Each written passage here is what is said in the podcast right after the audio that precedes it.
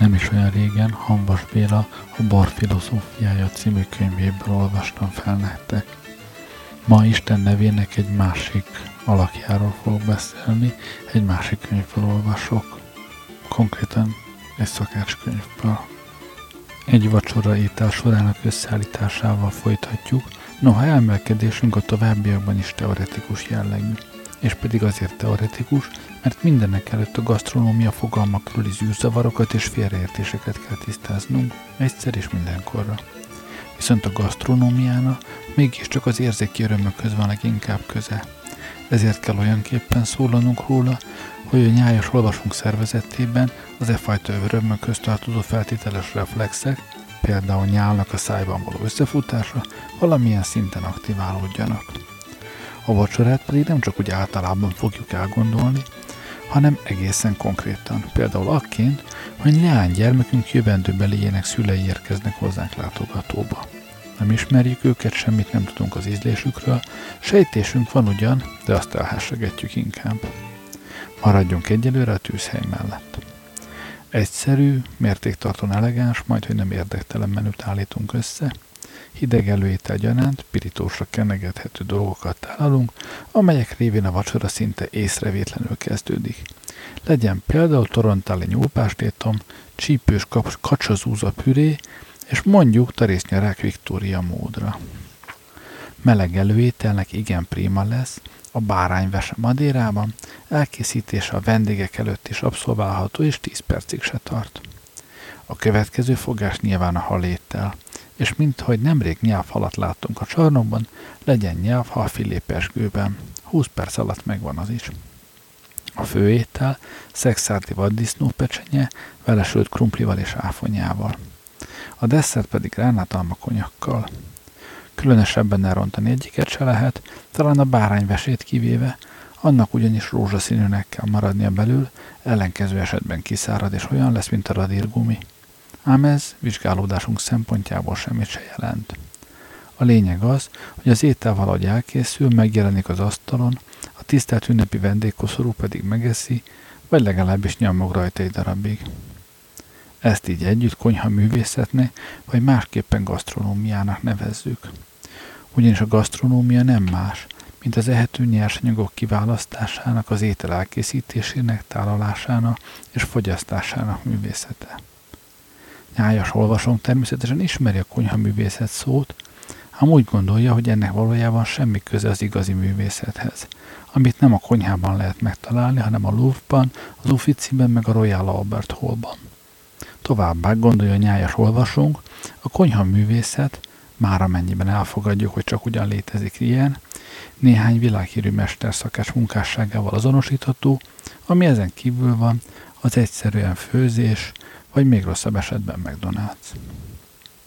Olvasunk mindkét vonatkozásban téved, kezdjük az elején. A zeneszerző csak is a 20 Hz és 20 kHz közé eső hanghullámokat használhatja, és semmi mást.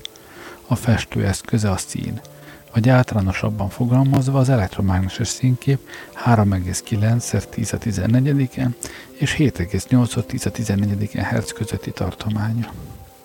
A konyhaművész ezzel szemben különféle anyagok és technológiák roppant gazdag kínálatába válogat, a készmű pedig egyszerre hat a látásra, a szaglásra és az ízlésre, miáltal is a Wagneri Gesamt Kunstwerk szimpla rajznak tűnik hozzá képest. Akkor meg honnan vesszük, hogy elektromágneses vagy pláne hanghullámokkal lehet művészetet csinálni, viszont anyagok, ízek, illatok és formák végtelen sokféle kombinációjával ugyanez kizárt. Miért gondoljuk, hogy amit csak látással vagy hallással észlelünk, az lehet művészet, viszont amit ízleléssel és szaglással is, az nem lehet.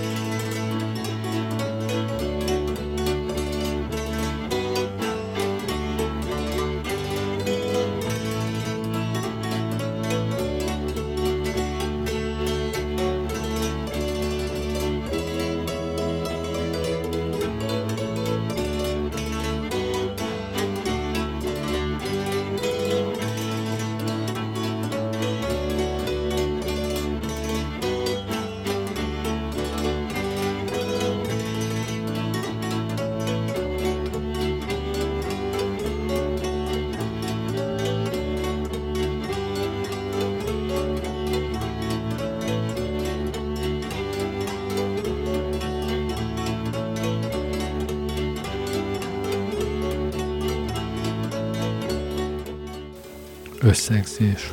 A gasztronómia olyan művészet, amelyben a mű élvezete, tehát a befogadás legalább annyira meghatározó jelentőségű, mint a mű létrehozása, sőt, néha fontosabb annál, néha megazonos vele. A többi művészet ugyanilyen, de erről általában nem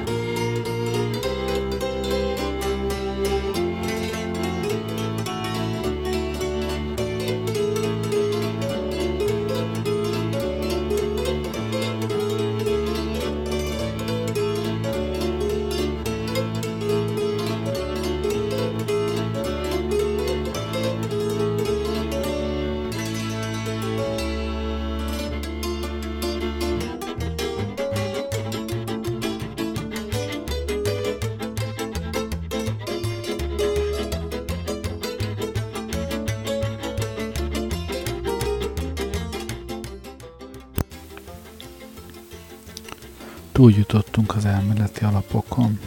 Útunk konkrét, világos, anyagszerű területen visz tovább, jelen értekezésünk tárgya már a maga materiális valójában van jelen az asztalon, leginkább azzal a feladattal, hogy hidat verjen az aperitív és az első pohár bor közé. Ezt a valamit általában előételnek mondjuk, és nyájas mosolyjal tekintünk rá, hiszen ha nem volna, akkor csak ugyanaz aperitívre innánk a bort, már pedig lelkünk mélyén valamennyien világosan érezzük, hogy ez csöppet sem volna helyén való. Egyébként pedig mindenki tudja, miket szokás előételként kínálni. Articsok a hollandi mártással, hortobágyi palacsinta, meleg töltött paradicsom, pontytej vajas tésztával, rákkoktél, sárgadinnye sonkával, meg ilyesmi. Velőfej felfújt például. Elkészítéséhez némi rutin kell, maga az étel pedig nem annyira jó, mint amennyi gond van vele. Viszont ahogy neki látunk, már is legálisan köthetünk ismerettséget valami jobb fajta karakteres, nagyon száraz fehérkével, egy egri zengővel például.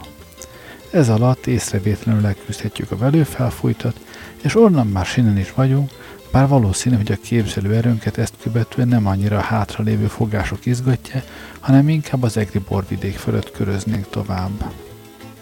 Ez szerint tehát az előétel általában elegáns és formális étkezések alkotó eleme. A funkciója pontosan az, hogy ezen étkezések elegáns és formális voltát hangsúlyozza. Ennek megfelelően drága alapanyagokból és sok munkával készül, élvezeti értéke ezzel többnyire nem áll arányban, ezért az a jó, ha túlesünk rajta mielőbb. Ez, amit itt leírtunk, az előétel nordikus vagy boreális felfogása ami egészen addig van érvényben, amíg tudatunkban egy nagyobb formátumú mediterrán vagy közel-keleti étkezés emléke föl nem dereng. Utána rögtön belátjuk, hogy az előétel imént jellemzett koncepciója némi finomításra szorul. Ilyen tudatformáló hatású gasztronómiai élménnyel e sorok írója először a múlt század 70-es éveiben, ráadásul Bagdadban találkozott. Este nyolckor kezdődött a vacsora, Mindenek előtt jött egy üveg viszki, az asztalt pedig apró tálkák sokasága lepte el, majd újabb viszkik és újabb tálkák érkeztek egészen 11-ig. 11 után pedig jött további négy fogás. Az a 15-20 fajta előétel igazi kulináris elmény nyújtott, holott a legkevésbé azt lehet, lehetett róluk elmondani, hogy drága anyagokból vagy sok munkával készültek volna. Épp ellenkezőleg csicseri borsó és szezámpüré, apróra vágott kemény tojás, némi citromos fokhagymás petrezselymes olajban, padlizsán saláta egy kevés tahinnivel dúsítva, csípős diómártás, őröldiót és vízzel pürésített zsemlemorzsát dísztelnek hagymár római küménnyel és nagyobb mennyiségű csilivel ízesítik, fokhagymás koriánderes lencsepüré, töltött szőlőlevelek, töltött hagyma és más efélék. Külön-külön egyikről se állíthatjuk, hogy a gasztronómia csúcsát ostromolná, viszont amikor csoportosan jelennek meg az asztalon, akkor a színek, illatok és ízek olyan bősége áll elő, hogy abból új kulináris minőség születik. Másképpen fogalmazva, az arab mezze baromi jó. Azt is látnunk kell továbbá, hogy a mezze nem csupán az étkezés első felvonása, nem is egy fogás a szó hagyományos értelmében, hanem napi rendi pont, sőt, életforma, mi több, világnézet. Az arab mezze arról szól, hogy semmi se sürgős. A dolgok majd kiforogják magukat, például van itt a kávézóval szemben egy távíró oszlop, arra pedig fel van tekeredve egy automobil, de már húsz esztendeje annak, hogy a vezetője telébe trafált ezen póznát, és azóta senki sem érezte szükségét annak, hogy a roncsot eltávolítsa, mert minek is. Ha Allah úgy látná jónak, hogy ne legyen itt, akkor nem volna itt. Ezzel szemben itt van. Vagyis Allah tekintetének kedves, már most kitenne olyat, ami Allah akarat ellen való, és amellett strapás. Nyilván csak is az, akinek elment a józan esze. Amilyen kellemben megvan, úgyhogy a roncs a helyén marad. A nyugati ember legalább 300 éve irigyli ezt a kényelmes fatalizmust, ami az arab mezze elméleti alapjául szolgál, sőt, rosszabb pillanataiban bölcsességnek tekinti, és ennek megfelelően csodálja is, bár újabban nem annyira. Mi a magunk részéről ebbe a hibába sohasem estünk, ugyanis felmértük, hogy az igaz hitű nem iszik bort a mezze mellé. A korán egyetlen szóval sem tiltja a viszkit, míg viszont a bort igen. Márpedig az előétel bor nélkül teljes félreértés, és mint ilyen az iszlám országok zsákutcás fejlődésének elégséges magyarázata. A görög meze és az arab meze hasonló, bár a görög ember nem muzulmán, viszont teljességgel fatalista. Betesszük a cuccunkat egy görög szigeten a csomag megőrzőbe, tíz nap múlva érte megyünk az ajtó zárva. Fél nap alatt kiderítjük, hogy az az ember, aki a pult mögött szokott állni, elutazott a sógorához, de majd visszajön.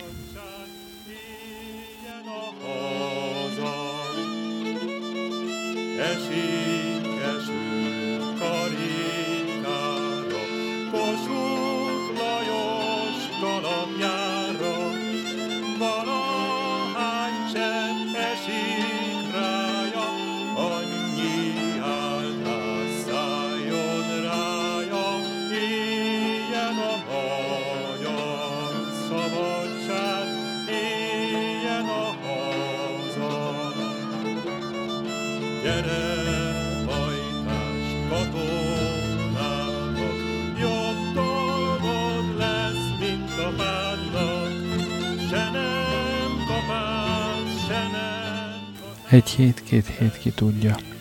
Szerencsére a hajó se jött meg, amivel tovább akartunk volna állni, de majd megjön az is, ha nem holnap, akkor holnap után, vagy valamikor. Nap közben addig is lehet sziasztázni, délután hat körül pedig leülünk a vacsorához, és tízig eszünk.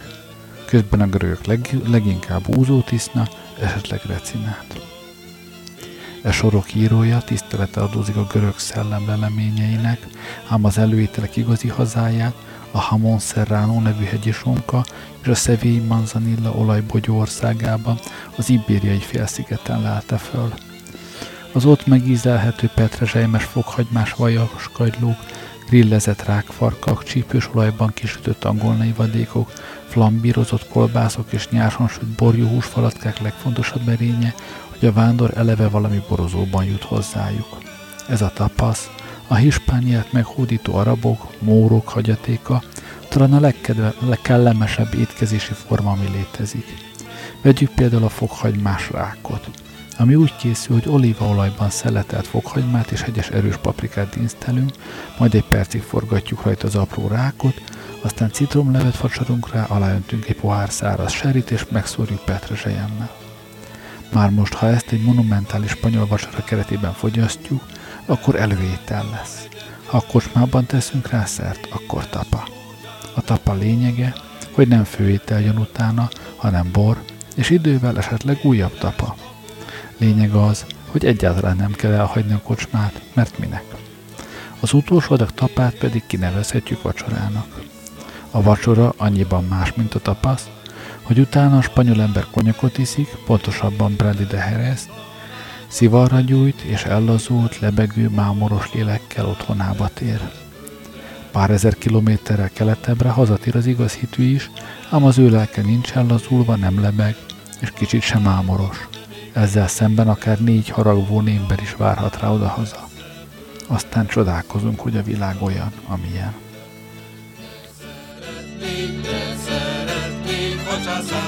Beszélni, elég jobban, elég jobban a szobájába bemenni. Megmondanám a császárnak magának, lányokat is, csuhajlányokat is, sorozzon le magának. Megmondanám a császárnak magának, lányokat is, csuhajlányokat is, sorozzon le magának.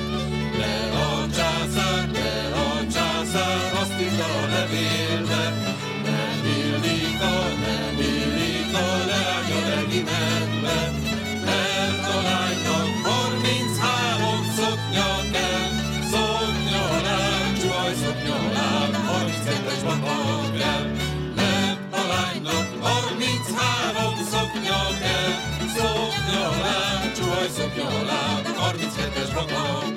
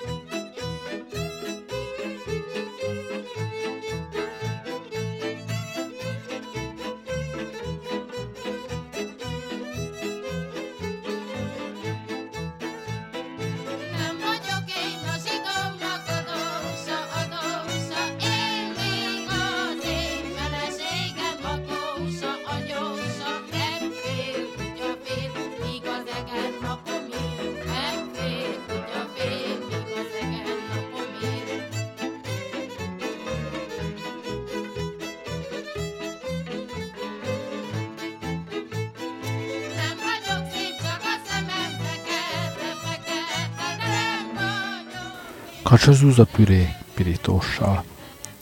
Természetesen bármilyen zúza megfelel hozzá, a csirke zúza is, viszont a kacsazúza jobban hangzik. Tehát veszek fél kiló zúzát, és olívaolajban dinsztelt hagymán pohára párolom. Egy csilit és néhány gereszt fokhagymát teszek mellé, levét fehér borral pótolom, ha nagyon muszáj.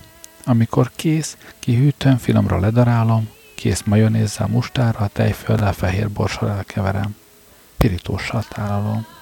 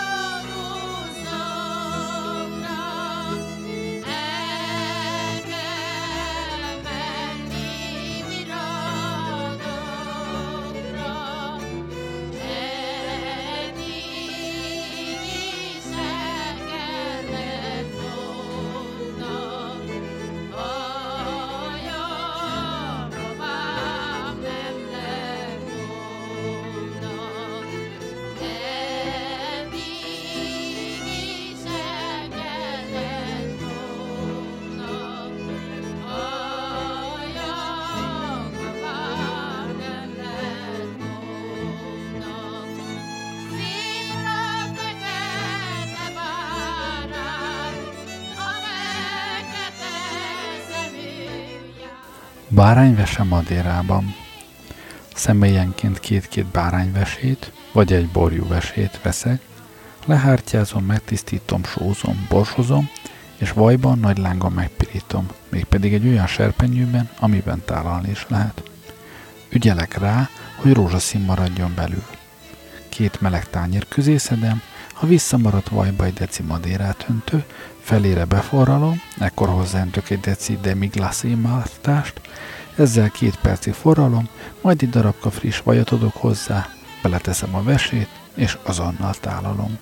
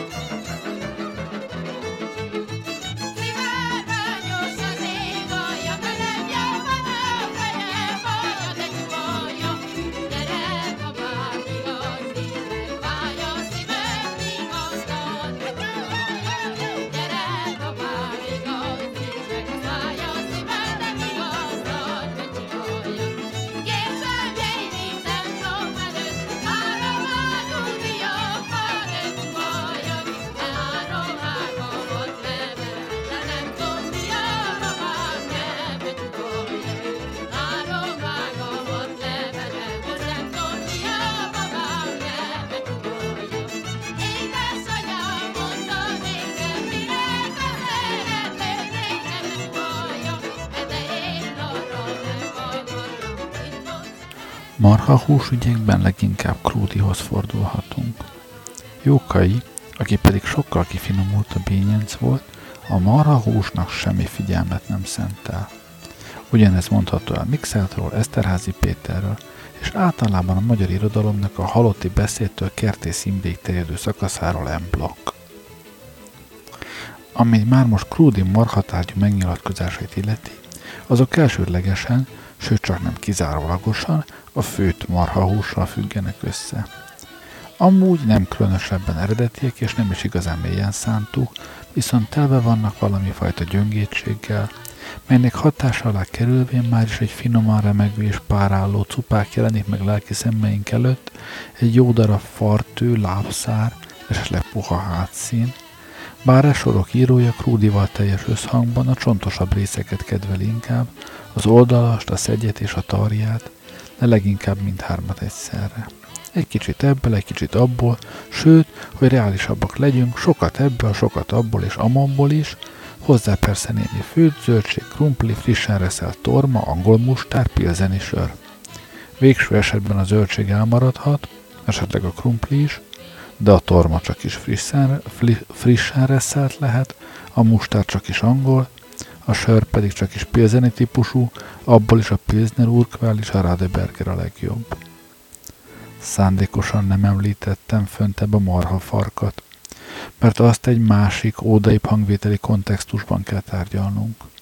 A marhafarok az úgynevezett istenbizonyítékok sorába tartozik. Nyájas olvasóm a kozmológiai, az ontológiai és a teológikus istenbizonyítékot nyilván ismeri. Szerintem viszont létezik egy gasztronómiai istenbizonyíték is, ami nem más, mint a marhafarok. Newtontól megkérdezték, mi bizonyítja Isten létét, válaszol Newton azt mondta, hogy íme, és a csillagos égre mutatott. E sorok írója hasonló esetben szintén azt mondaná, hogy íme, és a marha farkat. A világteremtő intelligencia végtelen bölcsességének ezen foglalatát mutatná fel. Isten a marha farkat kivételesen hajlékony, erős, ügyes testrésznek alkotta, hogy megfelelő fegyvere legyen a marhának abban a harcban, amit a vérszívó rokonok el, rovarok ellen kell vívnia. Egy mint pedig úgy alkotta, mármint Isten a marhafarkat, hogy szaftos, elomló, roppant ízletes étek váljon belőle, amikor majd konyhánkban megjelenik. A tökének ez a kétrétű vagy kétségú volta, ami a marhafarokban öltestet, az univerzum tudatos tervezőjét tételezi föl. Hiszen könnyen beláthatjuk, hogy ha világegyetem létezését meghatározó fizikai állandó csak egy hajszányival eltérnének az általunk ismert értékeiktől, akkor egyáltalán nem volna marhafarok. Hitetlen fele barátunk nyilván azt mondaná, hogy rendben, de vajon mi végre vannak a világon a vérszívó rovarok, melyek ellen a marha szüntelenül harcolni kényszerül? Mi ettől sem jönnénk zavarba, hanem rámutatnánk, hogy ezen undok jószágok lét és a nagyisteni terv harmóniájába simul. Ha vérszívó rovarok nem volnának, akkor a marha hátuljáról tétlenül csüngene alá a farok, és így el is satnyolna mint hogy azonban Isten megteremtette a bögyöt is, a marha folyamatosan csapkodni kényszerül a farkával, amely farok így megizmosodik és kellőképp húsos darabként jelenik meg a hentes pultján, ahonnan aztán fazekumba kerül. Más szóval az, amit rossznak láttunk, olyas valami, aminek szükséges, sőt üdvös volt, tehát fogyatékos értelmünk nem ismerte föl. Rossz tehát egyáltalán nem is létezik, így ez a világ, amelyben élünk, minden elgondolható világok legjobbika. Térjünk azonban vissza Krúdihoz, és lapozzuk fel a Kánaán könyvét, amely kötet a szerző középső korszakához tartozik, mint egy két tucatnyi zsánerképet tartalmaz. Számunkra a Fogadó a régi világhoz című szöveg bír különös fontossággal, az elejét mindjárt idézem is. 1914-ben még korcsma illat volt Magyarországon, Származott a korsma illat a különböző borjú és marhapörköltökből, amelyek paprikától pirosan, hagymától szagosan, frissen csapolt, aranyhajú csipkefodros ser társaságában várták gábelfüstökre az utazót. Azóta persze sok idő múlt el, Magyarország némiképp megváltozott, össze is ugorodott kisé, és az illata, ha egyáltalán van neki ilyen, egészen biztosan nem borjú és marhapörköltöktől származik. Ezzel együtt még van marha pörkölt, az ország lakosságának legidősebb rétege legalábbis tudni véli, hogy a marha pörkölt szó mit jelent. Sőt, időnként fogyaszt is valami fajta étket, amit közmegegyezés szerint marka, marha pörköltnek tekint.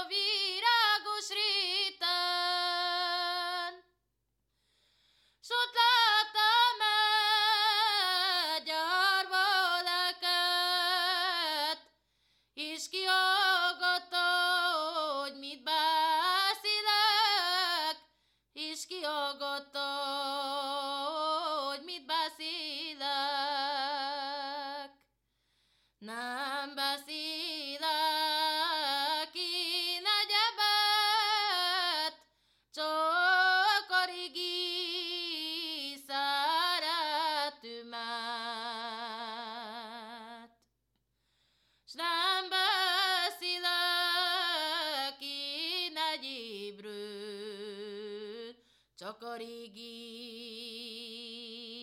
szerelemről. És ez a kislány alig tizenhat éves, azt se tudja, ki belegyen szerelmes. Ha leülök meléje, megfogja a kezemet, de kicsalja a szívemből a És a rócának mitől sáros a tolla, a babának mit önött meg alsa, sehogy a fene egye meg a besti a rucáját, megette a szomszéd asszony buzáját. Sehogy a fene egye meg a besti a rucáját, haza megyek, levágom a pucáját. És édesanyám, adjon Isten jó estét. Hazajöttem, mindegy váratlan vendég, nem váratlan, ides fiam, ides fiam, vártolak, másfél éve mióta nem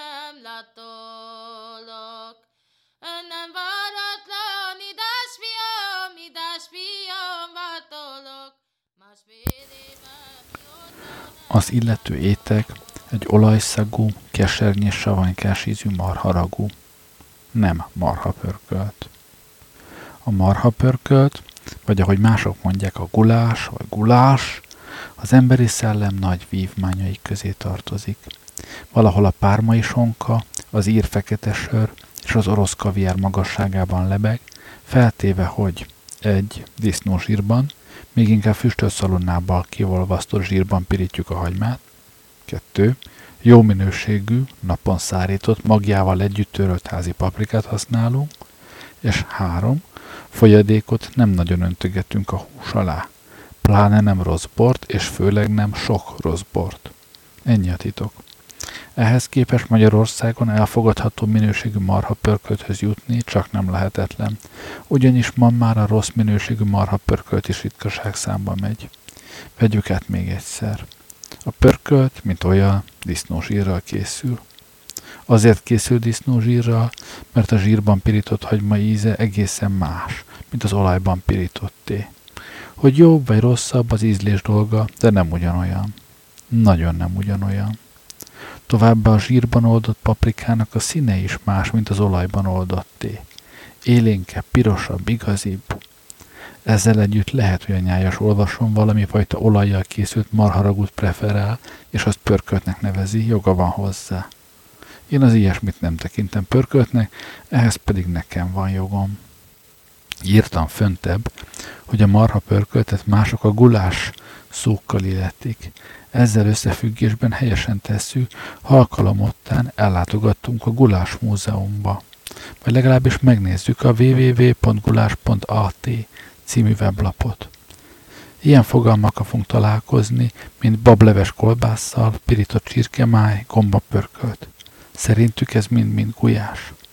Mi persze kacagunk ezen, mi ugyanis tudjuk, mi a gulyás. Az egy leves, amit eredetileg a gulyások főztek kinn a pusztán, ha minden igaz. Nyájas olvasóm bizonyára ismeri Erdély Ferenc néprajzi ínyes mesterség című könyvecskéjét, mindenki ismeri. Sőt, mindenki elhiszi, mi le van benne írva, ami viszont megdöbbentő. A szigorúan hagyományos gulyásfőzés technológiája az, ahogy a gulyások főzték, ezért gulyás a neve. Ez adja a legízesebb marhahúslevest, és ez a legegyszerűbb főzési mód. A bográsba egyszerre belé kell tenni a húst és a hagymát, hidegen hozzátenni a szükséges mennyiségű vizet, és feltenni a tűzre. Szóval a gulyás úgy főz, hogy a bográsba beleteszi a húst. Gulyás levesről lévén szó, nyilván marha húst tesz bele. Erdély Ferenc egyébként a koalíciós időben kriptokommunista volt, a Nemzeti Parasztpárt árulója, aztán földművelési miniszter lett a legsötétebb Rákosi korban, nevéhez fűződik a mezőgazdaság teljes tönkretétele, az erőszakos kollekti- kolhozosítás, stb. stb. De mindez nem baj. viszont Erdei Ferenc szociográfus is volt. És ha egy szociográfus nem röstel összehordani annyi baromságot, amennyi a néprajz ínyes mesterségben áll, és ráadásul az olvasók ezt évtizedeken át elhiszik, akkor már tényleg baj van. A gulyás a pusztában marha húst főz. Lapozzuk fel az Isten veletekti boldog vendil, vendeliek című Krúdi novellát, és nézzük meg, hogy mit mond benne a vendég. Azt mondja, hogy a teremtési csak nem elfelejtettem, hogy tulajdonképpen miért is jöttem Pestre. Finom főt marha hús szeretnék enni, mert az nálunk faluhelyen nem kapható. Azért jöttem Pestre, hogy jó marha húst tegye, csak a sok haszontalan beszélgetésben elfelejtettem. Ez a vendég egy vidéki úriember, tehetős vidéki úriember, akinek ha marha húst akar enni, Pestre kell utaznia, mert vidéken marha húshoz nem jut. Miért nem teszi fel soha senki a kérdést, hogy a hús, ami a gulyás bográcsában állítólag rotyog, honnan került oda? A fagyasztóból, mint hogy ez nem volt, alig ha vehette elő. Hentes nem volt a pusztában, sőt általában a faluban se, de ha volt is, nem tartott marha húst, és ha neten mégis tartott volna, a gulyás akkor se tudta volna megvenni. Nyájas olvasom talán arra gondol, hogy hát ott volt a gulya, az a sok-sok hús, és nyájas olvasónak ebben talán igaza is van. Viszont ne feledjük, hogy a gulyás és a dinnyecsősz helyzete némiképp különbözik. A dinnyecsősz, ha úgy gondolja elfogyaszt egy dinnyét, a gazda ezért se részesíteni őt dicséretben, de hát úgy se tudja meg. Viszont a gulyás nem kanyaríthat le két kiló húst valamelyik marhából, ugyanis a marha az ilyesmit rosszul viseli. Nyájas olvasón bizonyára látott már marhát, ha máshol nem az állatkertben. Sőt, talán azt is tudja, hogy a nőstény marhát tehénnek, a hím marhát bikána, a gyermek marhát pedig borjúnak nevezik. Azt talán nem tudja, hogy egy marhának a súlya 3 uszkve 5 mázsa, értéke, mármint az élő marháé manapság, mint egy 100 ezer forint. A gulyások nagyon-nagyon szegény emberek voltak. A marha viszont régen is vagyont ért. Hogyan került hát a vagyontérő marha a nagyon-nagyon szegény gulyás embernek a bográcsába bele? Megmondom. Sehogy. Gulyáslevest vagy gulyáshúst, sőt gulyásos húst, nevezzük, ahogy akarjuk, igazi gulyás sosem főzött, sőt, nem is evett. Soha az életben, egyetlen egyszer se. Senki falusi ember nem evett marha húst, ugyanis nem jutott hozzá. E sorok írója életének első 16 évét falun töltötte, nemhogy nem evett soha marha húst, de még csak nem is látott. Marhát intakt állapotban látott, négy lábbal, szarvakkal, bőrbe kötve. Így látta Gulyás is, soha másképp. A gulyás leves tehát a legkevésbé sem jellegzetes pusztai étel, hanem városi találmány, városi vendéglők fazekaiban főtt, ott is inkább csak a 19. század második felétől kezdve. Pesti vendéglőkben, de bécsiekben még inkább. Autentikus ősmagyar receptje következő, Dick Lange schnittene Zwiebeln in Schmalzrösten, Paprika hinzugeben, verrüchen, die Fleischwürde hingegeben Salzen und so weiter.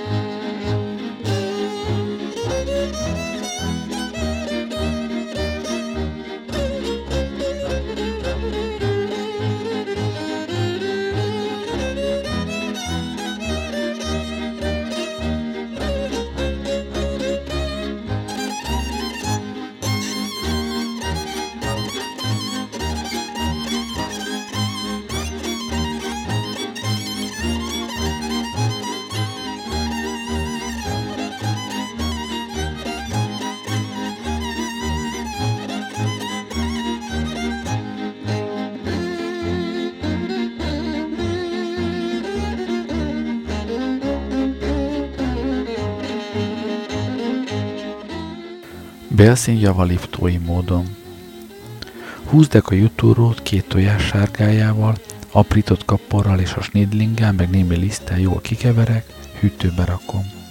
Négy szelet bélszint angolosra sütök, elosztom rajtuk a jutúró krémet, és maximális hőfokra előmelegített sütőben pirosra sütöm.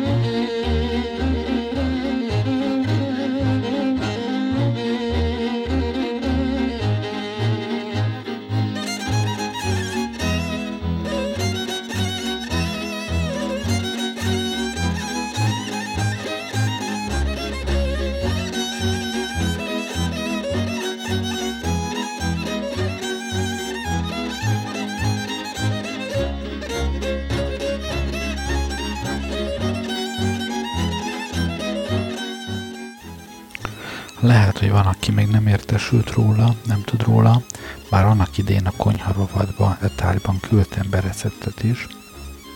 Az én főzési tudományom kimerül a teában, pirítósban, esetleg kemény tojásban. Mindazonáltal az itt leírt recepteket Áncsa István szakácskönyvét élvezettel olvasom. Elsősorban nem azért, mert főznék belőle, ugyanis nem főzök belőle, hanem ugyanazért, amiért uh, Hambas Béla könyvét is olvastam. Ugyanarról szól. Ma estére a zenét a Tönköly zenekar szolgáltatta. Köszönöm, hogy velem voltatok ma este. Jó éjszakát kívánok!